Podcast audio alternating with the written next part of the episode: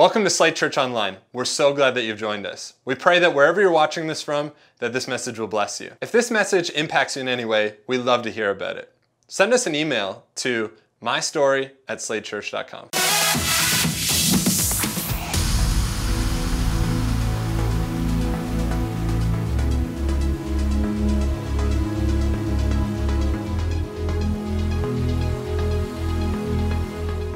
Six thirty. How you doing tonight?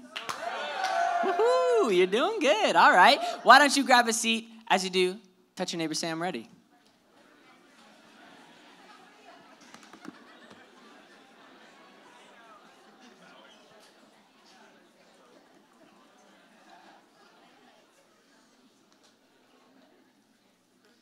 I feel like we got a lively bunch in the place tonight. I'm excited. Oh, okay. All right. Okay. Hey, settle down. Calm down. Relax. Save it for later. Hey, this, whoa, that was actually like, you, you can know it's okay. You don't have to calm down. It's gonna be fun. I'm excited to share some of the stuff God's been putting on my heart. I think we got a room that's that's expectant for what God is gonna do tonight. That's looking forward to, to hearing what uh, has been happening in the Word this week. I think there's power around gathering around the Word of God, and so I'm looking forward to doing that tonight. Are you ready? Yeah. Touch your neighbor, say, I'm ready. Come on. Well, as, as Beth said, my name is Jared Moore. I'm one of the executive pastors here at Slate Church. I have the honor and privilege of being able to serve at our church under our lead pastors, our phenomenal, incredible, amazing lead pastors, Pastor Luke, Pastor Victoria, Pastor Brandon, and Pastor Emma. If you don't know, we have four lead pastors here at Slate Church, and they're all incredible. And, and, we always want to take a moment to highlight our lead pastors. And, and maybe you'll have recognized this kind of in, in the process of having different people come up and speak. That's not one of the four of them. You'll maybe notice this moment where we just take a minute right off the bat and just say thank you to our lead pastors for what they've done and just honor them and take a minute to just, uh, just really, really to honor them for all that they've done. And I think that sometimes if I was like, if I didn't understand this moment, I'd be like, why do they do that all the time? Like, it's so weird.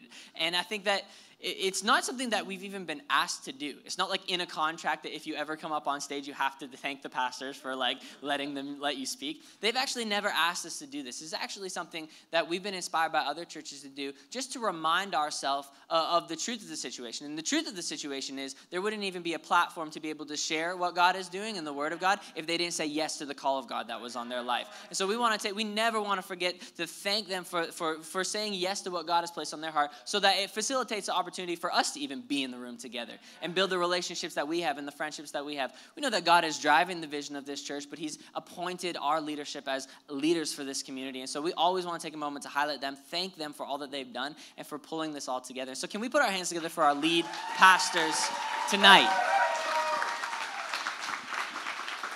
They're actually away this weekend on vacation. Um, and so, but it's still important to honor them even when they're not here so that we never lose that culture of honoring uh, uh, leadership, but also honoring each other. Let's, let's keep that honor ingrained in who we are as a church. Sound okay? In this idea of, of honoring people, I want to take a minute to honor uh, my wife, Beth. Today uh, is our one year anniversary. Come on! We did it! We made it! It's the best. A year goes by so much faster than I ever would have expected. But, uh, but Beth, you're phenomenal. I love you so much. Thank you for, for being who you are, for working so hard and diligently in all the things that you do, uh, for, for just carrying a great weight on your shoulders and inspiring other people, and, uh, and for putting up with me in the last year and for loving me well. And uh, I'm excited to do this for a long, long, long time. So you're stuck with me. Anyways, she's the best. She's the best. Oh man, you ready for the word tonight? I'm ready for it. This is something to, to, be, I feel like I say this every single time I get up to speak. It's really something I've been wrestling with this past week. And I'm excited to share it because I know that, that the, the, the Word of God is living, it's active, it's alive. The Bible says sharper than any double edged sword. And so I'm, I'm excited to share what God's been placing on my heart tonight because I'm excited to see what He's going to do in your heart through what is we're going to talk about this evening, all right? So you've, you've made the investment to be here. Even as Beth was saying, you're here, you're in the room, let's lean into what God is doing don't you get frustrated when you've made an investment in something and then you don't actually utilize the thing that you invested in? I do this a lot. I buy things I don't need. But the most frustrating thing is when when you like like uh, when you go to the movies and you buy a ticket to the movie and you get in the theater and then you fall asleep in the movie. Like what a giant waste of your time. There's like a $13 nap that you could have just done at home. But you, you've made the investment to be here. Your time is valuable, and you're in the room tonight, and you're going to be here for the next little bit, unless you leave, but you're here. And so I'm excited that you're here. Let's not, let's not fall asleep in the theater. Let's not lose out on what God is doing here. You've invested your time to be here, so let's really lean into what God can do in this moment because I believe He has a word for you tonight, and He wants to change your mindset on some things, and He wants to change your perspective, and He wants to give you a fresh revelation of His love for you and His plan for your life. Is that all right? We excited for tonight? Yes, we are. Let me tell you what, what I, I want to talk about tonight. I like giving this like the whole kind of message up front so that we know where we're going together. It's this idea of, of character. I want to talk about what it looks like to be a, a, man of character, a woman of character, to be a person of character, to be a person with integrity. My dad uh, said this to me all the time growing up. He said, Character is who you are when nobody's watching, right? And I, I, think character is something that I, I, strive to have in my life. What, what, what does it look like to be sure footed in the things that I believe? What does it look like to be steadfast? And I want to look at this idea of character through the lens of grit, through the lens of tenacity, through the lens of having a bit of a thick skin. Because I think to be a person of character, you have to have a bit of a thick skin. You have to have a little bit of grit in you. I think it's really, really easy in relationships to kind of be swayed this way and that way, and in conversations to be swayed this way and that way, but to really put your foot down in a moment where pressure is on and you've got a decision to make, to make the right decision and to lean into what God has for you is often a difficult thing to do. And it takes a level of grit. To protect the thing that God has given you takes a level of grit, takes a level of character. And so I want to talk about this idea of, of character through this lens of grit and not just what it looks like to, to grow character in ourselves or, or to inspire character in us. We're going to look at an example in the Bible. We're going to look at the example of David.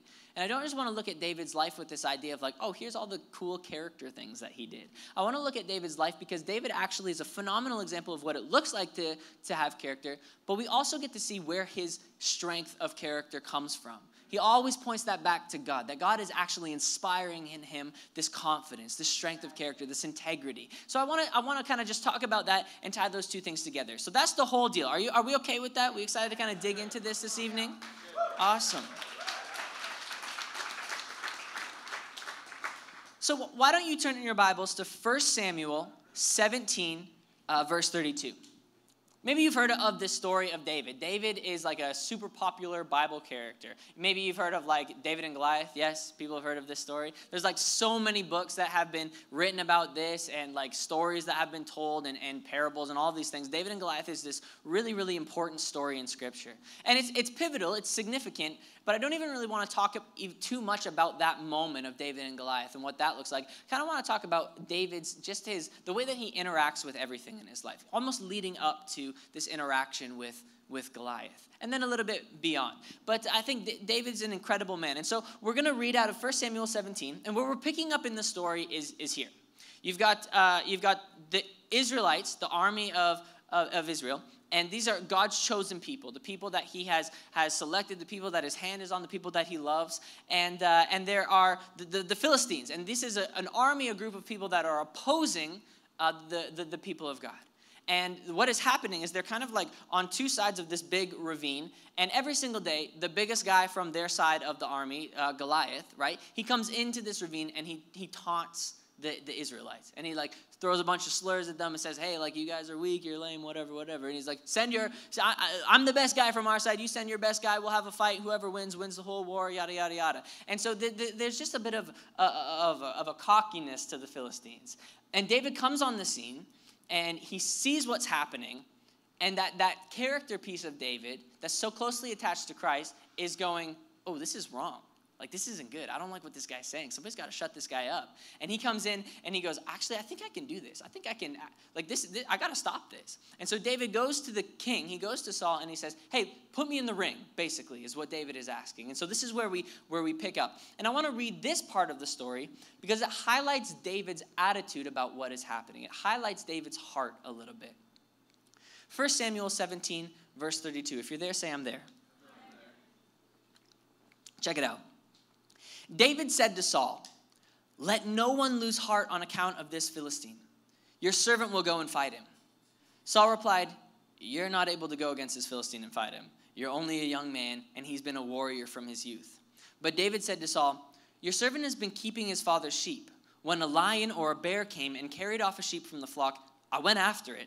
I struck it. I rescued the sheep from its mouth. And when it turned on me, I seized it by the hair, struck it, and killed it.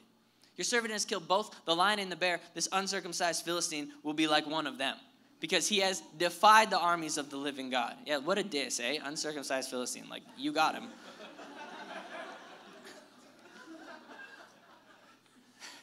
but wait, wait, wait. This is important. We need to unpack it, but this is so important. This is why. This is why David is upset, though. A Philistine will be like one of them because he has defied the armies of the living God. David's upset because of what, of what Goliath is saying.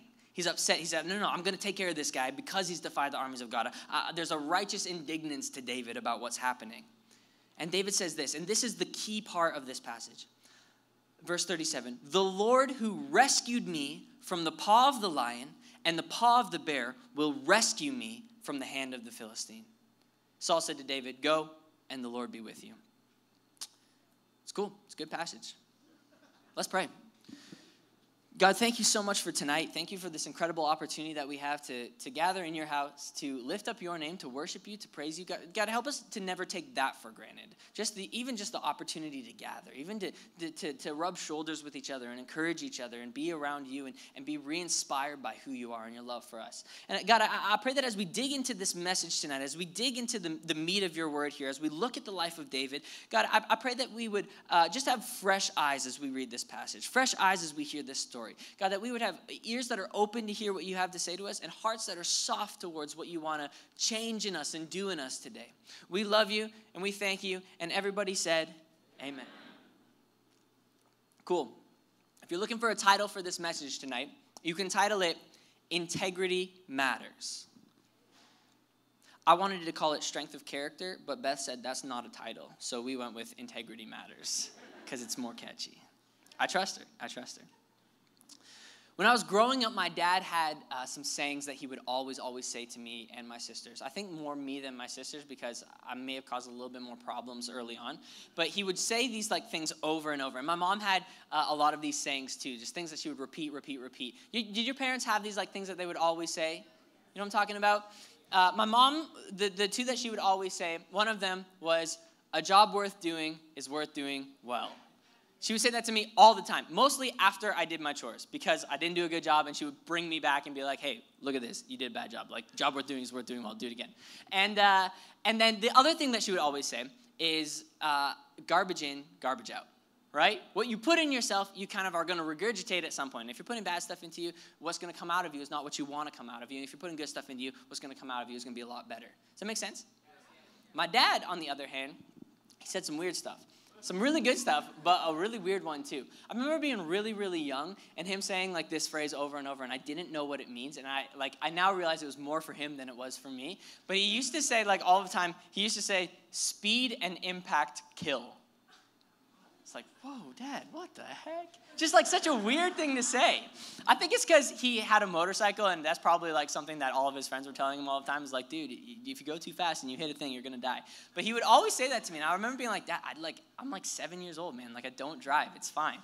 But this is one of the things he would always say. The other thing that he would say all the time is, is character is who you are when nobody's watching. That was what he would always say. And the one that really stuck with me, that was just like so ingrained in my mind, is this phrase of integrity matters.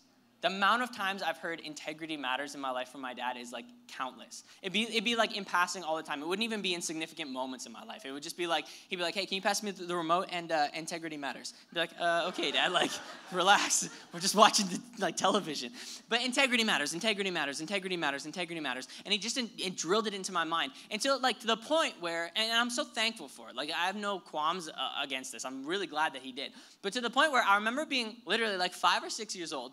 And you know how like you uh, when you're young as a kid you have opportunities to wish on things and to like make a wish right? It's like your birthday you make a wish and you blow out the candles. Or like 11 11 comes around and like you make a wish because it's 11 11 like it means nothing but you still do it as a kid anyways. And then there's like there was like older kids not older kids but like sneaky kids that would not just wish on 11 11 they would wish on like um, 1234 because it was like 1 2 3 4 and then they would just like sneak in another wish at this arbitrary time in the day. And or like a shooting star would happen. And I remember being five or six, and I wished the same thing Every time, every single time. And, and it came from this integrity matters thing. Every time that there was an opportunity for me to wish, it'd be like my birthday and be like, all right, blow out the candles, Jared, make a wish. And I go to make a wish, and right before I blow, and I wish the same thing every time. And in my mind, the wish that I make every single time was, I wish to be a man of integrity. Like, since I was like six years old, I was like, dude, relax, you're six. Like, it's okay. You can wish for a dinosaur, man. Like, don't, like, chill out. You got time to grow in integrity. Like, relax. But it just like so badly. I remember like one time I made a wish. It was like there was like a shooting star, and I remember being young, and I closed my eyes. I was like, oh, I wish we could go to. Di- oh, I wish to be a man of integrity. and I was like kind of disappointed. I was like, nah, I gotta do it. I gotta do it. I, if I don't wish it, I'm not gonna be a man of integrity.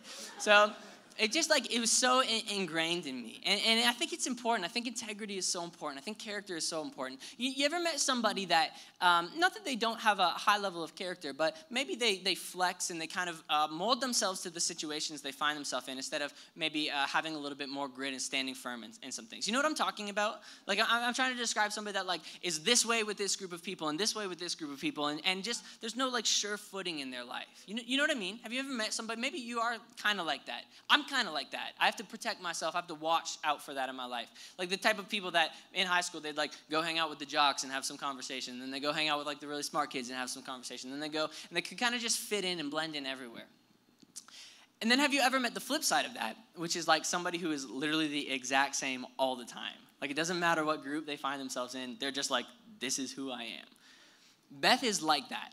She's like, it doesn't matter where she goes or who she talks to or what the conversation is about. She's just Beth. Like, this is who she is. And it's good for her because everybody likes her. So it's a good thing to be. Like, if you're likable, just be yourself then. If you're not likable, figure it out. But, I, like, but she's so likable. And so it doesn't matter. Like, she's always Beth. Even in the most, like, weird situations, she's Beth. The weirdest thing that I could think of was, like, when you sleep talk you know, like when you sleep talk or sleepwalk, you do weird stuff. Like you're, you're uncharacteristic. It's like not yourself. Not Beth. When she like sleep talks, she's the exact same in her sleep than she is when she's awake. It's kind of like a little bit boring because it's just like this is who you are always. Like uh, this past week, we had Connect Group at, at our house, and, um, and we had all, all these people over. We had some great conversations during Connect Group. And uh, our house, our, like apartment, is like a magnet for spiders. There's like so many spiders in our apartment building. And there's like a porch light that is always on in front of our, our door. And they just like congregate there. And there's like hundreds and hundreds. It's so, and they're big too. And it's gross. And so uh, before we let people out, Beth is like, ah, there's probably going to be like some spiders outside. Like we'll open it. We tried to clear them all out before you came, but maybe they made some nests. And we opened the door, and there's like this giant spider's web like across the door frame, and this huge spider in it. And everyone's like, oh no, what are we going to do? Like we can't leave. And so we're like, no, you need to leave because it's late. And so. so like I get the job of killing the spider, right? So I go kill the spider, but Beth is like, ah, there's bugs. Like, oh, there's so many spiders, there's so many bugs. So we go to bed. And we're sleeping in the middle of the night, like sleeping people do, like normal people do. And I'm, I'm laying on my side. I got my eyes closed. I'm kind of just like laying there. And I just feel Beth shoot up beside me. And I'm like, oh, what the heck? And I kind of like look over, and, and she's just like, she's sitting upright in the bed, and she goes, and I'm like, babe, what's going on? And she goes, bugs. what? like, there's no bugs. Like, it's fine. Go back to sleep. And like I lay down, like 20 minutes later, again, same thing. Shoots up in the bed. She's like looking around, like looking at the ceiling and stuff. And I'm like, what's going on, babe? She goes, bugs. And I'm like, there's no bugs. Like, go to bed. You're just thinking about it from before. And then, uh, so that's like one of the times. The other time so stinking funny. I'm laying in bed and I'm like, she's already sleeping, and I'm like on my phone, probably reading my Bible because that's the kind of guy I am. And we're just like, we're there, and I'm on my phone. She's like sleeping beside me, and um, and she just like starts making this noise, which I ended up finding out was a laugh, but it's just kind of like this. She's kind of laughing like this. and I'm like, what the heck is going on? So I just kind of like look over, and it happens again. She's like. I'm like, what are you doing? Are you like flirting with somebody in your dream? Like, this is so weird. So I'm like, okay, well, what is she like dreaming of? What is she thinking of? So I'm like, what's going on, babe? And she just goes, Christmas. what? ask, so I'm trying, I'm trying not to laugh. I'm like, what is, it's like, it's like April. Like the Christmas is long gone. There's no Christmas happening. And I'm like, what do you mean? She just goes, Christmas things. So weird. But if you know Beth, she loves Christmas. Like she'll just talk about it all the time. She tried to play, uh, we share a Spotify account, and Christmas music came on in my car the other day because she tried to play it, and uh, I was using it. And I was like, don't do this. It's the middle of the summer. Stop. But she is the way she is all the time. And I think that, that that's something to, to, to inspire us with. Like, that's something to aspire to be like, to be that, that kind of sure footed person, that kind of person with an integrity and character that says, it doesn't really matter what is opposing me, what is oppressing me, what is around me. What's going to come out of me is the same thing all the time. What's going to come out of me is what I expect to come out of me because of what I put into me, right? My attention is focused in the right place, my heart is in the right place, I'm pure of heart. Uh, what, when you press me, this is what comes out. And hopefully, it's the fruit of the Spirit, right? When you press me, hopefully, love comes out, and joy, and peace, and patience, and kindness. But I think people of integrity, people of character, when they're pressed, the decision is, is easier for them. I wouldn't say that it's easy, but I think that when there's a choice to be made, when you go this way or when you go that way, I think when you have a, a level of tenacity, when you have a level of grit to yourself, when you have a strength of character, those decisions become a little bit easier. And so for me, I'm like, okay, that's what I want to be. That's who I want to be. That's the kind of person I want to be. So what do I do to get there? And I look at the life of David, and in a lot of his life, he's like this. He's very much a, a man of character. His, his, interactions with things were so intriguing to me because of the way he carried himself. So I'm looking at them like, oh, what is David doing? What is David doing to be like that? How do I, how do I get like that? But, but we're looking at, at, at David's character here. And we're, we're kind of digging into it. And, and the way that six year old me is wishing for uh, to be a man of character. I'm 24 years old. I'm still wishing to be a man of character. I'm still working at being a man of character. So I'm digging into the life of David. I'm saying, David, what are you doing to just have that level of character? How are you, how are you doing this? And, and, and it's interesting to me because we often think of David being like really courageous in that moment with Goliath, right? Where it's like, wow, what a strong guy. Like he jumped in there when nobody else could. Israel didn't know what to do. They were worried. And he stepped in and he really stepped up to the plate. And God used him and worked through him and he saved the nation. And I think it's just one small moment where God uses him. I think you, you see him use him throughout his life. You see a closeness between David and God, a relationship with God. Because it's cool. We get the narrative of David's life in 1 Samuel, but then we get the whole book of Psalms, which is like all of David's like gut feelings as he's going through things, right? He's like pouring out his heart in these songs that he writes to God and these poems that he writes. And so we can kind of get track a little bit to say, like, wow, incredible man. Here's what's going on in his head. Here's what's going on in his heart. Here's just what he's wrestling with. And it's cool. So anyways, I just want to highlight some points that, that, that David actually demonstrated a level of character. So with, with Goliath, yeah, yes, of course. But uh, even in um, with his with his brother, it's interesting. It's not just with uh, with you know physical interactions. It's also with interpersonal interactions. You see, David was actually in the field tending his father's sheep when uh, he came into the army just to kind of see what was going on. And he shows up at, in the army and he sees Goliath and he's like, oh, this is not good. Somebody needs to do something about this. And David's older brother is there and he's in the army and, uh, and he's a little bit frustrated with, with David because he's a little bit insecure when it comes to David. This guy, uh, his name is Eliab, and he was kind of in line to be anointed king right? Samuel was looking to find like who's going to be the next king of Israel, and, and God told him it's going to be one of the sons of Jesse. And he goes and he finds Jesse's house, and Eliab is kind of like the oldest brother. He's the best selection. He's kind of like the big strong guy. And Samuel was like, oh, obviously it's this guy. And God says, no, God doesn't look at the physical appearance. He looks at the heart of a man. And God was looking for somebody after His own heart. The Bible actually describes David a man after God's own heart. And so David shows up on the scene, and Eliab is like, Eliab is like, like, what are you doing here? Verse 28, chapter 17, verse 28. When Eliab, David's oldest brother, heard him speaking with the men, because David is asking the men, like, what's going on here? Like, what is happening? Uh, he burned with anger at him. He says, Why have you come down here?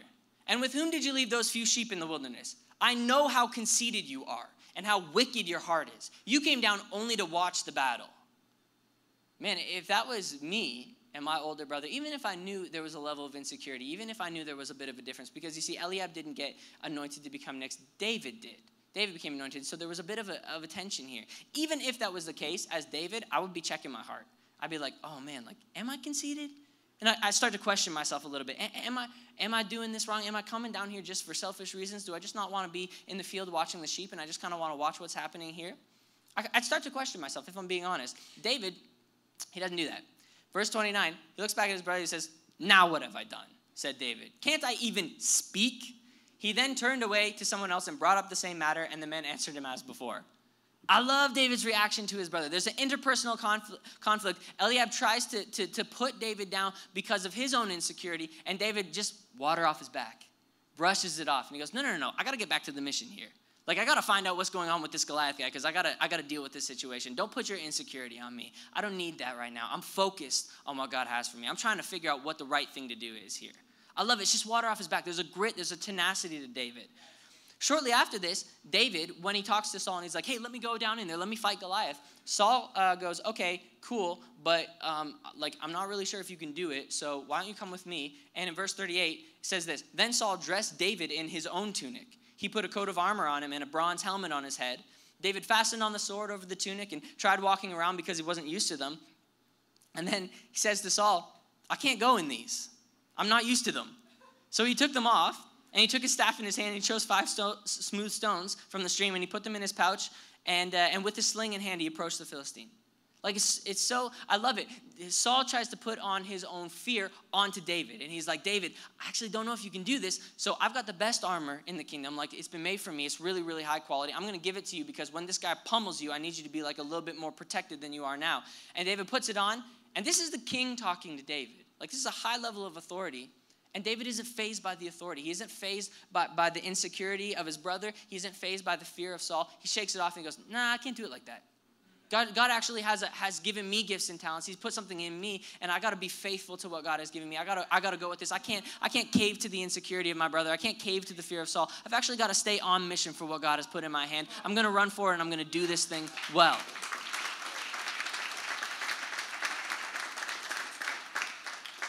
There's a strength of character to David. He's a man after God's own heart. God says this. It's interesting to me.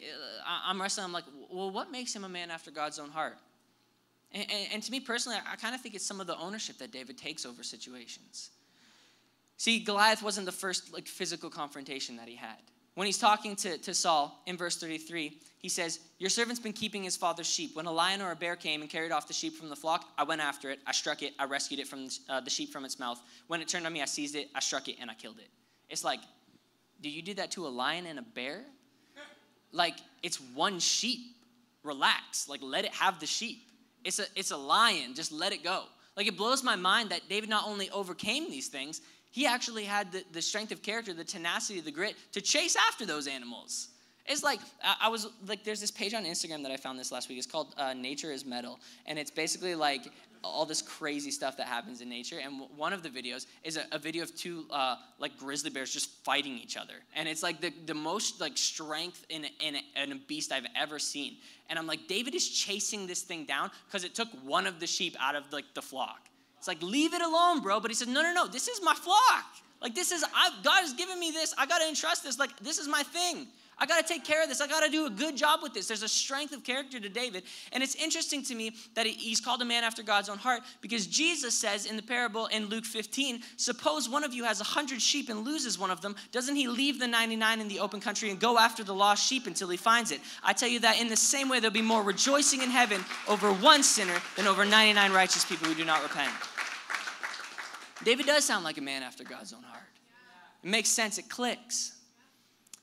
So I'm wrestling with this and I'm like, all right, what, what can I learn from this? What can I see in the life of David? And, and, and there's a, a, few things that I just want to put down here um, to, to, to talk about tonight. What, what it looks like. How can we cultivate strength of character? How can we cultivate a grit and a tenacity? Because I think it's important for us as people to have, but I think it's important for us as a church to have. I think God's got a lot uh, uh, of, of just a lot on the horizon for us as a church. I think there's a lot of people in this region of Kitchener Waterloo that need to hear about the love of Jesus. And I think that we are well poised as a church to be able to continue to grow and to continue to reach more and more people, not so that we can grow as a church, but so that they can understand that God loves them and that He has a purpose for their life. And I think as people, as a church, we're only two years old. We're still in like the pioneering phase. We're still in like the startup phase of church. It might not feel like it because we've got a lot going on, but we really are. And I think if we can get this idea in our hearts, if we can become people of character, then our church is going to have the grit and the tenacity to make it through some of the difficult things that are going to be on the horizon for us. I think it starts with us as individuals, but it's important for us as a church. I don't think little uh, quarrels between two individuals, maybe a, a, volunteer and their leader, there's a mismatch and there's a frustration. I don't think things like that should, should take Slate Church out of the game for doing all that God has for it to do here. I don't think a, a frustration and an interpersonal thing between two people that can be killed in a moment of conversation, that but, but can breed over time, is something that should take us out of the game for all that God has for us as a church. And I think if we can develop a grit and a tenacity as people and a strength of character I think we're going to be a, a lot more well poised to, to, run the long game as a church and see what God really wants to do in the lives of people in Kitchener Waterloo and Elmira and everywhere else that we're going to head in the future. It's going to be sweet. Three things about strength of character that I want to talk about tonight. I'm going to reorder them a little bit. The first is this strength of character is rooted in Christ. Say it again strength of character is rooted in Christ. For David, it was rooted in God, because David was before Jesus. For us, it's rooted in Christ. When I think about uh, this idea of being rooted, uh, I think about like this, the, like a tree, right? You think about a tree, and the strength of the, the trunk of a tree, the strength of that that tree's bark and that tree's thickness and that tree's strength, often, actually, always is tied to the strength of that root system of the tree, right? And for us, for me, as I'm looking at David, David was able to stand strong in these situations and have a strength of character and have a level of integrity because he was so deeply rooted in his relationship with God. Because he understood so much that it wasn't about his own ability to, to, to make the right decision, his own ability to bring something to the table, but it was actually the, the, the, the faithfulness of God in his life that allowed him to actually choose the right thing in all of these different situations. The truth of the matter is, it wasn't David acting, it was God acting through David. The strength of character came from his relationship with God through the strength of, of God. For us, comes from our relationship with Christ, comes from the work that the Holy Spirit is doing in our life. And so, my, my question to us today is, is where are we rooted? And how deeply are we rooted in that thing? I think there's, there's power in being rooted in Christ. And I think that the more that we build that relationship with Jesus, the more that we understand who he is and, and his love for us, the more that we get a picture of, of his love for our city and his love for uh, his people, the stronger that strength and that tenacity will be in us. I think that that's where it's coming from for David. That's the core of where it is for David. David even points back to it and he says, The same God that, that delivered me from the hand of the lion and the bear is going to deliver me from this guy too. I'm not worried about it. Because he was so confident in who God was. He was so confident in his relationship with God. It was so real to him. And I think for us, that relationship needs to be real for us. A strength of character, character comes from a, a place of, of deeply knowing who Jesus is, knowing who God is, and, and having that relationship, being familiar with God knowing uh, just what it's like to be in his presence, what, what he would do, like WWJD, like what would Jesus do in this situation? Like what would he actually do? And what am I going to do? And how do I have the strength to do that? Not because I decide to muster it up, because God actually gives me, the Holy Spirit empowers me to do that in those moments. So my, my question is, how, how deep are our roots today? But where are our roots planted? Because uh, it's interesting, my, my, grandparents, they have a, uh, some property on a beach, and, uh, and they have like trees that are growing. And I always found it so fun as a kid to just like grab the trees and pull them up out of the ground because the root system only goes down into sand, right? So it's just so easy to pull out because the sand just sifts through the roots. But you go, they also have property uh, like in the forest. Let me tell you something. You don't grab a tree in the forest and pull it out of anything. Like those roots are deep in the soil. Like, what's our soil like? Where are our roots growing? Are we putting our confidence in ourselves? Are we putting our, our, confidence in our job, our title, our relationships, uh, you know, a, a, spouse or, or a sibling? Are we putting our, our, our, roots deep into things that don't hold a lot of water, that don't have a lot of strength, that aren't actually ground? Are we, are we building roots? The Bible talks about uh, don't build your house on the sand. Uh, don't, don't let your roots grow into the sand either. Be rooted in Christ. Be rooted in something stable. Be rooted in something strong. Be rooted in something solid.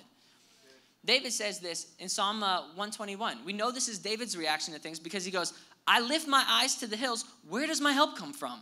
My help comes from the Lord, the maker of heaven and earth. David had a strong understanding of who God was and how he interacted in his situations.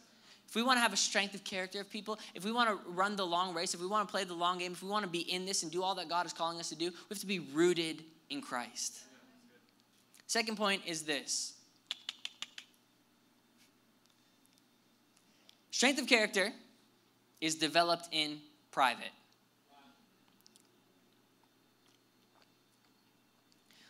That, that idea of, of who are you when nobody's watching, it's like nobody has to be watching.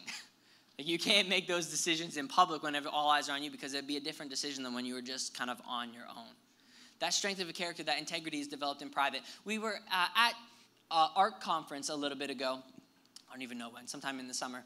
And there was this panel of speakers. One of the sessions in the day was a panel of pastors, and they were uh, pastors that have been in the game for a long time, like global churches. They've been doing phenomenal things for the kingdom of God. It was really, really cool to hear them speak. And it's this title of like high level, incredible leaders. And then there was this one guy on the list that like nobody really knew. And we were sort of like, oh, this is interesting. Like, we're looking forward to it. His name was Tim Timberlake. Has anybody heard of Tim Timberlake before? One. Cool. Awesome. Sick. But one in like a whole room of people. Like, not a lot of people have heard of this guy. And so we're like, okay, interesting. And we're in this room, and, and all these pastors are talking about things, and, it, and it's pretty incredible.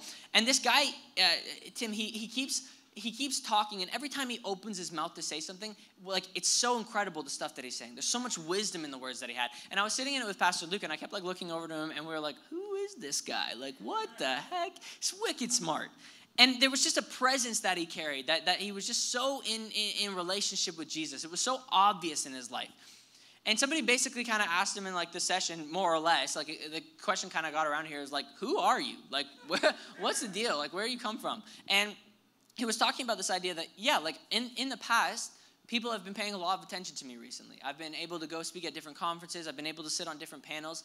And, and, and, he said a lot of people are attributing all of this to like some sort of overnight success, that I'm kind of like the flavor of the month. And, and suddenly there's just like this level of, of public success in my life. But he says, what, what people don't understand is I, have been like working at the church that I had, leading the church that I had in, in, the, in the middle of nowhere that nobody really knew about for years and years and years and years and years and years. It's a big church, but like just because the eye wasn't on him, he wasn't, it didn't mean that he wasn't being diligent to what God had placed in his hand. Didn't mean that he wasn't running the race hardcore and actually going for it when nobody was watching. That character, that tenacity was built in private when nobody's looking. And, and what's built in private allows you to maintain in public.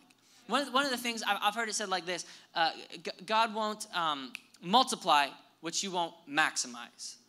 And it, this is such an interesting concept to me because you see it in the life of David. All the opportunities that David had came from his, uh, his, uh, his maximization of what was given to him.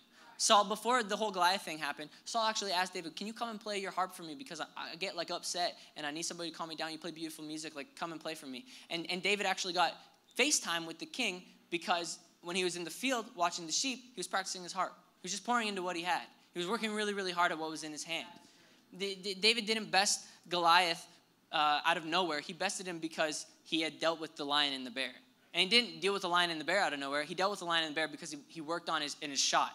He was practicing with this thing. He was maximizing the things that God had given him. So when it came to a public moment, when their army's watching and, and his army's watching, he actually was able to perform, but he was able to perform because of what was done in private, not what was done in public. And when opportunity came knocking for him, he was ready for it. He was prepared because of the relationship he had with God, because of that closeness that he fostered in all those quiet moments throughout his life. I, I think for us in, in the room today, there's a lot of people that are in that private season, in that unseen season, that are in the field in their life and, and I think maybe you're frustrated with it. Maybe there's a, there's, a, there's a dissatisfaction with the place that you find yourself in in life. And I, I would encourage you don't be dissatisfied. Maximize what God has given you. Really work hard at what He's placed in your hand. You see with David. David didn't despise the field, he didn't despise being a shepherd, he didn't despise that time out there. He actually kept going back to it. Saul called him in and said, Hey, why don't you keep playing for me? And, uh, and David said, Yeah, I will. But then he went back and took care of the sheep. And then he came back when Saul needed him, and then he went back. It's like, yeah, I could live in the palace, it, it could be cool. And yeah, I could wear the nice clothes, it could be cool. But I'm growing in the field. God is doing something in my life in the field. He's maybe not doing something in my life where it feels so great and looks so great and everything like that. Because actually, if you read the story, Saul's trying to kill him. Like when he's playing the harp, like oftentimes Saul is trying to actually kill David. But in the field, that's where God was growing him. That was God was growing his tenacity. It was in the private, unseen things that prepared David for the seen moments in his life. Strength of character is developed in private. The, the third thing is this strength of character starts small. Similar to this idea of, of being developed in private, strength of character starts in the small things. David could do the big things because he did the small things. right? He was faithful with the big things because he was faithful with the little things. The parable of the talents, Jesus talks about this, and, and he says, if you're faithful with little, you'll be entrusted with much, right? And David, he's faithful with the little things. To David, there was no, there was no small thing, right? Taking care of those sheep, it was no small thing. You want to know why? I know it was no small thing to David because when a lion came and took one of the sheep, he chased it down. That's ownership for David. That's character. That's like, no, no, no, this is important. It's one sheep, but it means something, it matters. And I think that, that, that, because David was faithful in the small, God could trust him with a little bit more. And he could trust him with a little bit more. And he could trust him with a little bit more. And a little bit more. And a little bit more. And then you see this moment with Goliath. And it's big and it's, it's fantastic. And we talk about it still today. But it's not just that, because there were more challenges to come in David's life. And God could trust him with a little bit more. And he could trust him with a little bit more. And he could trust him with a little bit more. Because David took care of the small things. David didn't see anything in his life as being small. He said, This is big. This is a big opportunity to steward what God's given me. This door is a big door. This is a big chance. Nothing is small for David. He actually took everything and said, I got to maximize this. I got to really work hard at this. God's placed it in my care, in my ownership for this season, and I'm going to take really, really good care of it. And I love it because it's rooted in his relationship with God. He sees the one as important because God sees the one as important. As a church, are we identifying the, the one, the sheep that, that gets away? The, are we having a strength and tenacity of character to chase that person down? Because the heart of David was to chase the one down, and the heart of David reflected the heart of God, and the heart of God was to chase the one down. It mattered to God, and so it mattered to David. And does it matter to us tonight? As, I, as I'm talking about David and, and the strength of David and his character and his integrity, I think people that know the story uh, know that, that David wasn't just this perfect man of character and integrity. There's a big slip in David's life. He, uh, he's king, right? He's defeated Goliath. He's defeated all these other armies. He's now king over Israel. And he's in his palace and he's looking out over, over the land and he sees on the roof of one of the houses, he sees a woman bathing in, in the tub and, and he goes, Oh, I, want that woman. And so he, he gets her and he brings her into the palace and he sleeps with her. And then he finds out that she's married. And so instead of being like, oh man, this was a giant mistake, I should never have done this, he, he more or less murders her husband. He puts her husband, he finds out who he is, puts him on the front line of battle just to be sure that when they go into battle, make sure that he dies. And then, when he's confronted about it, he lies about it. See, David covets this woman, and then he commits adultery, and then he murders her husband, and then he lies to cover it up. Like, that's really bad. That's a lot of really bad stuff. And this is the same guy, and I was talking to somebody about this, this is the same guy that in, in, in one of the Psalms wrote, Your law is written on my heart. There's a huge disconnect here between David's actions and, like, well, wait a second, I thought you were a man of integrity. I thought you were a man of character. Hold on a minute. And, and I think we, we can read the story and go, okay, well, that disqualifies David. But I, I love, this is why I love the Psalms, because we get to look at, at the heart of David when he's, when he's in these seasons, when he's in these situations.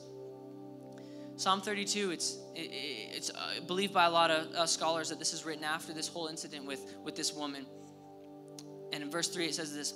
It, this is, he's writing about his interaction with God, his relationship with God. And he says, When I kept silent, my bones wasted away through my groaning all day long. For, for day and night your hand was heavy on me. My strength was sapped as in, my, as in the heat of summer. Then I acknowledged my sin to you, and I did not cover up my iniquity. I said, I will confess my transgressions to the Lord, and you forgave the guilt of my sin. There's two things about this interaction that are powerful to me. One is that David his, his strength didn't come from what he could bring to the table, didn't come from him choosing all the right things, came from him eh, being willing to humble himself before God. To say, yeah, okay, I've messed up. I should have humbled myself at the start, and then it got worse and worse and worse. But now, I, I'm sorry. I'm to confess it. I'm to get it out in the open. I'm not to hide it. I'm not to keep it to myself, but I'm actually to humble myself and get, get in front of God, get at his feet and say, God, I'm sorry. Like, please forgive me. Please forgive me. It was the, the humility in David's heart that allowed him to continue to be used by God. It was a humility in David's heart that allowed him to, to get through this. And, and what is also interesting in, in this, is more interesting to me than even David's reaction, is God's reaction to that. You can say, man, that's a lot of things to stack up against David there. But God actually says, like, yeah, you messed up big time, but you're not disqualified. I still want to use you. I still have more for you. I'm greater than the things that you've done. I still like your, your, your sin doesn't freak me out. It's bad. Like, don't get it wrong. Like, it's not good. You shouldn't kill people and like for their wives. But like, it's not so great that I can't bear that. It's not so great that you're now nixed. That it's like, okay, get out of here. It's not so great that I still don't have a purpose and a plan and a call for your life. And it's the same with us today. Maybe there are people in the room that have disqualified themselves from being used by God. Maybe you've had your one, two, three, four, five, six things happen that have just piled up. My challenge to you is, is take the posture of David today. Humble yourself before God. Say, God, I'm sorry. Like, I don't want to, I don't want to live with this weight on my shoulders. And I guarantee you that He is greater than whatever you've done. I guarantee you that that's not to freak Him out. I guarantee you, you're not disqualified because of your one, two, three, four, five, six, whatever it is. I guarantee you, God has more for your life than what you think.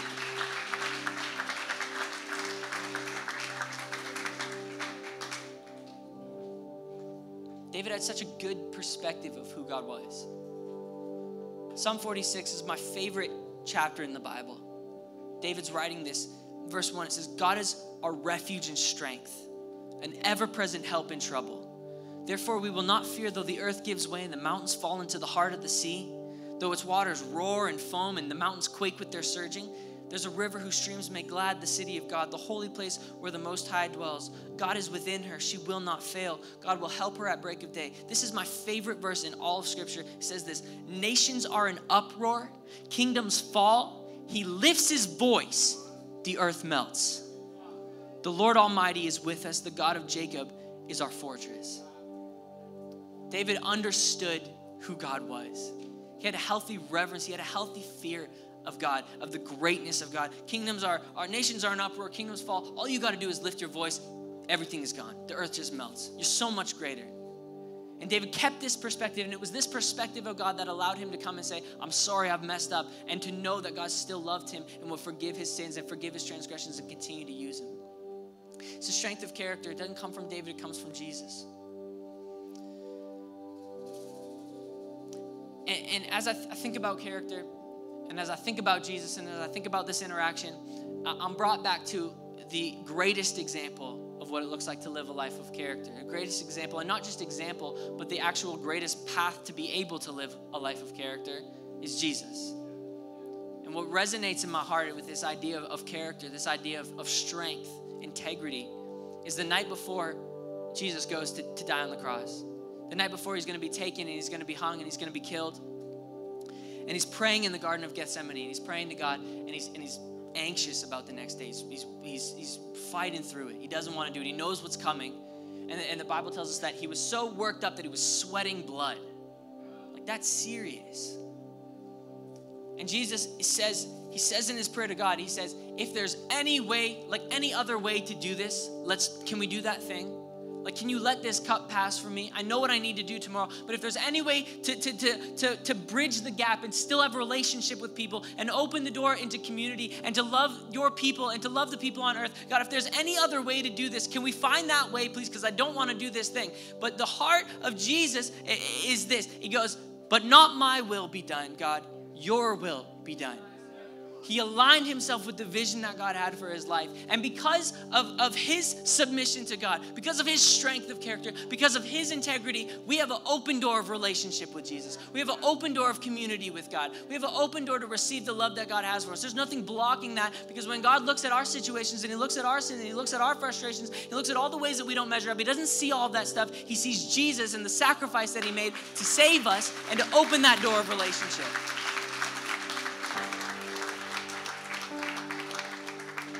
Come on, why don't we stand in this place tonight? Maybe there are people in the room today that at some point in your life, that relationship with God was the most important thing to you. It mattered so much to you, it was so significant. But maybe you read something or heard something or had a conversation or something happened in your life that shook your faith in Jesus, that shook your, your strength of character, that, that, that assuredness, that confidence in who God is. Maybe there are people in the place tonight that have never been rooted in Christ. never made a decision to follow Jesus, never made a decision to actually open that door of relationship and receive that free gift of, of salvation, free, free gift of love that God has for you, to step into the purpose and the plan and the path that God has for you. Every, every service, we want to take a, a moment uh, to, to invite people, extend an invitation to respond to what God is doing in your life, to say, I actually want to make a decision to follow Jesus. Maybe you, you did at once in your life and you want to come back to that decision, and this is a significant moment for you, and God's working on your heart. Or maybe you've never made that decision before, and you say, No, no, I actually want to see what God has for me. I want to step in. I, I want to put my faith in Jesus. I know that I'm not a, a man of character. I know that I'm not a woman of character. I know that I can't muster this up because I've been trying to muster it up for years and years and years, and I don't get anywhere. I want to put my faith in Jesus. I, I believe that He is who He says He is. Thank you for watching. And again, if you were impacted by this message, we would love to hear from you. Send us an email to mystory at slatechurch.com. If you'd like to learn more, fill out one of our online Connect cards on our website. We would love to see you in person at one of our Sunday services. And remember, follow us on social media Facebook, Instagram, and Twitter.